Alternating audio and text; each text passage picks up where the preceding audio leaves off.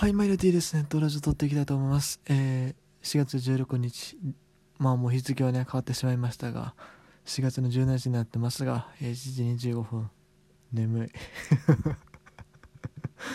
シンプルに眠い。えー、っとね、もうね、話すネタがね、いやまあネタ自体はあるっちゃあるんですけど、まあ今日はもう時間も時間やし、昨日出した分が結構、まあ重いというか、まあ4本ですか、まあ、一気に台湾の話をですね投稿してですね、まあ、まだちょっとまだ全部終えてない方もいらっしゃるのかなと思うんで今日は56分で放送放送だかこっちのね番組の収録は切ろうかなと思います、えー、まあ短めにねちょっとまあいくつかお話しようかなと思うんですけどもまず1つ目えっ、ー、とこのね僕が収録で使ってるアプリの、ね、ラジオトークっていうのがあるんですけどもそちらの方でですねアナリティクスの機能が実装されましてえー、まあアナリティクスってね、このね、言いにくいよね、ほんま。日本語でええやん、分析で。分析ツールでええやん。もうアナリティクスってもう噛むやん、ほんま。やめてって感じなんやけど。まあ、まあ、そのツールをですね、まあ、実装されまして見てみたんですけども、えー、まあ、皆さんね、結構、ポッドキャストで聞いてくださってる方が多いと思うんですけど、この、こちらのアプリだと大体ね、やっぱり最近だと本当にもう、えー、1桁前半みたいな回数が多いですね、再生率は。まあ、それは大体知ってたんですけれども 僕は以前からね、あの、1回1回にそのタグをつけてたんで、えー、そう、ハッシュタグごとにその再生回数が分かるようになってたんで、まあ、大体の数把握してないんですけど、まあ、実際数字見たらこんなもんかっていうのを把握したんですが、えー、うちの番組で今までで一番再生された番組っていうのは、ちょっとこれは僕把握してなかったんですけど、何かと言いますと、えー、ロッテ、違うわ。そう涌井さんが、えー、楽天移籍出た時にこれロッテ鳥谷決まりやろっていうやつをねドヤ顔で出したんですよ。多分あれは僕普段ツイッターとかにあんまりこの番組をいちいち投稿しないんですよ。あのそうあれをやったら、ね、多分結構そこそこリスナー作るのはなんとなくわかるんですけど僕結構適当に喋ってるんであんまり適当なこと言えへんし別にそのラジオトークのためだけにこのあのツイッターもやってるわけじゃないんで。ちょっと悪いなと思って、えー、あんまり、えー、やってなかったんですけども、うん、その時ちょっと試しにやってみたんですよ。そしたら結構結構言っても、えー、10, 10何回かでしたね。再生されてました。まあポッドキャストとか多分除いての数字だと思う。ラジオトークアプリ内での話だと思うんでまあまああの数字はまあ妥当かなというふうに思います。むしろ多いな多い多い多くはないか。うん。まあ、って感じですね。はい。でその、ちなみにですが、その次が、えっ、ー、と、何やったかな。あ、プロ野球ファン100の質問。あれはまあ、いろんな方にやってくださったんで、そう、それで、あれも結構伸びてましたね。で、最後3つ目が、3つ目というか、まあ、トップ3で言うと3つ目が、えー、1月30日の雑談何を喋ったか僕全く覚えてないんで、えー、またこ あの気が向いたら何喋ったか調べてみようかなと思うんですけどもねまあ大体そんな感じでした。うちの番組の人気トップ3っていうのは。うん。まあ まあ特にまあそんだけなんですけど。まあでもプロ野球ファン100の質問あれはまあ伸びるやろなっていうか僕もある程度そこはなんとなく分かって出したやつなんでまあそれは正解だったなと思うんですけど他はうん。って感じですね。はい。そしてはい、えー、2つ目の話題ですけども。えー、台湾プロ野球が開幕しまして、まあ、その話は昨日もやったかな。やったっけ？や、あ、違う、やってないわ。それ昨日だから、台湾プロ野球のその、勉強みたいな話をね、えー、4回にわたってやってからですね、えっ、ー、と、まあ、昨日、そして今日とま試合が行われたわけですけども、あ僕もね、えっ、ー、と、テレビ観戦しました。まあ、ネットでね、イレブンスポーツで無料でやってるので、えー、楽天モンキーズの試合をじっくり見させてもらいました。はい。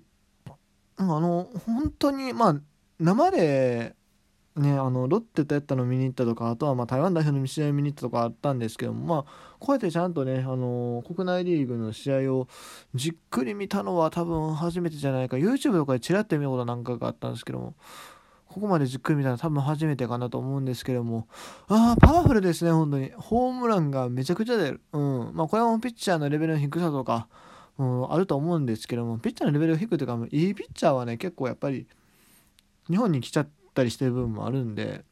うん。てかキャッチャーの能力が低いんかなどっちかというと。なんか結構ポロポロしてるイメージあるし盗塁もあんまりさせてなかった気するし。えー、そうリードがあれなんかな。まあ分からへんけども。うん。まあすごいアグレッシブやなという印象を受けました。特にね昨日はね今日もね結構15対3とかすごいスコアでした昨日はねほんまに両軍ともになんか点の奪い合いみたいな感じで延長入ってもね勝ち越して追いつかれてみたいな展開があったりしてなかなか面白かったですね。面白かったんですけどもあの 向こうの現地時間で試合開始が6時半なんですよ、うん、で日本時差あるじゃないですか。1時間。だから普通のプロ野球と比べて1時間半始まるのが遅いわけね。日本で見てると。だからそれがねちょっと困るんよな、まあ、別にまあ今あの休みやからいいんですけども。うん。そこ そこだけなんとかならんかなとは内心思ってますね。はい。あとねやっぱ日本語の解説欲しいなって。まあもちろん英語の解説全然わかるし映像見てたらいいんですけども。僕もともとだから野球はねあんまり映像で見ないというか。あー結構ねこの大学生活入ってからラジオで聞いてることが多かったので。そう。よく言えばまあそこなんですけどまあそれは仕方がないから別に今パソコンも何台か2台あるしタブレットもあるからまあ画面1個潰される分には全然構わないっちゃ構わないんですけどね。うん。まあでも面白いんでね見てるとほんまに。パワフルやしね。でねまあびっくりしたのがねあの今日のヤフーのトップね。そう。ヤフーのトップに台湾楽楽天台湾やったかな？楽天台湾開幕選手力出てきたんですよ。あのヤフーのスポーツナビの中とかちゃいますよ。ヤフーのトップページのほんまのトップのとこ分かります？あのスポーツとか芸能とかのタブあるじゃないですか。あのタブのところじゃなくてほんまのトップのニュースっていうタブか。のところに出てたんですよ。ビビりましたよね。日本でそんな日が来るなんて僕まあ思わなかったですね。いやもちろんねそれはまあ楽天っていうのも日本企業でまあそのネーミングライセンスをネーミングライセンスしたわ。えっとごめん。なんかもう夜やからね頭があれやね。あの球団をね、まあ、買収してまあ初めての試合でホーム開幕戦勝った。それはまあニュースっていうのは分かるんですけどもあの普通に野球やったら多分そこまでねあの取り上げられへんよね。多分、まあ、せいぜいよくもうどんだけ頑張っても、まあ、スポーツナビのトップに出てくるとかそんなもんやと思うんですよ。それがにヤフーのニューストップっすよ。いやうん。まあまあ事情が事情なんでね素直にいいとかはあんまり言えないですけど、まあ、びっくりしましたよね。うん、ただでもその記事とか見ててもねあんまり具体的な選手名は出さなかったなっていう印象ですね。それはまあ出しても誰か分からへんちゃう分からへんから書かない。いやでも書いてほしいけどなせっかくだから。っていうの思いますけども。うん。まあとりあえずまあしばらくは台湾野球見つつですかね。でもまあ僕のこの番組リスナーさんがね、その台湾野球に興味ある方ももちろんいると思うんですが、毎回毎回その話するのもあれなんで、もちろん日本のプロ野球の話題っていうのもまあいくつかまあネタ自体はあるあるんで、えー、ちょくちょく取り上げていこうかなというふうには思ってますんで、まあこれからもよろしくお願いいたしますと。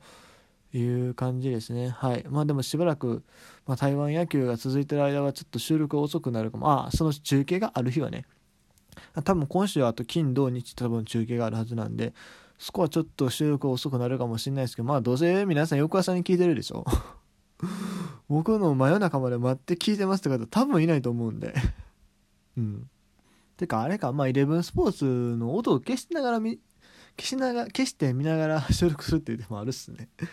うん。まあいいや。まあまあそこら辺は考えながらやりますということでまあとりあえず今日は短いですけど、これで終わろうかなというふうに思います。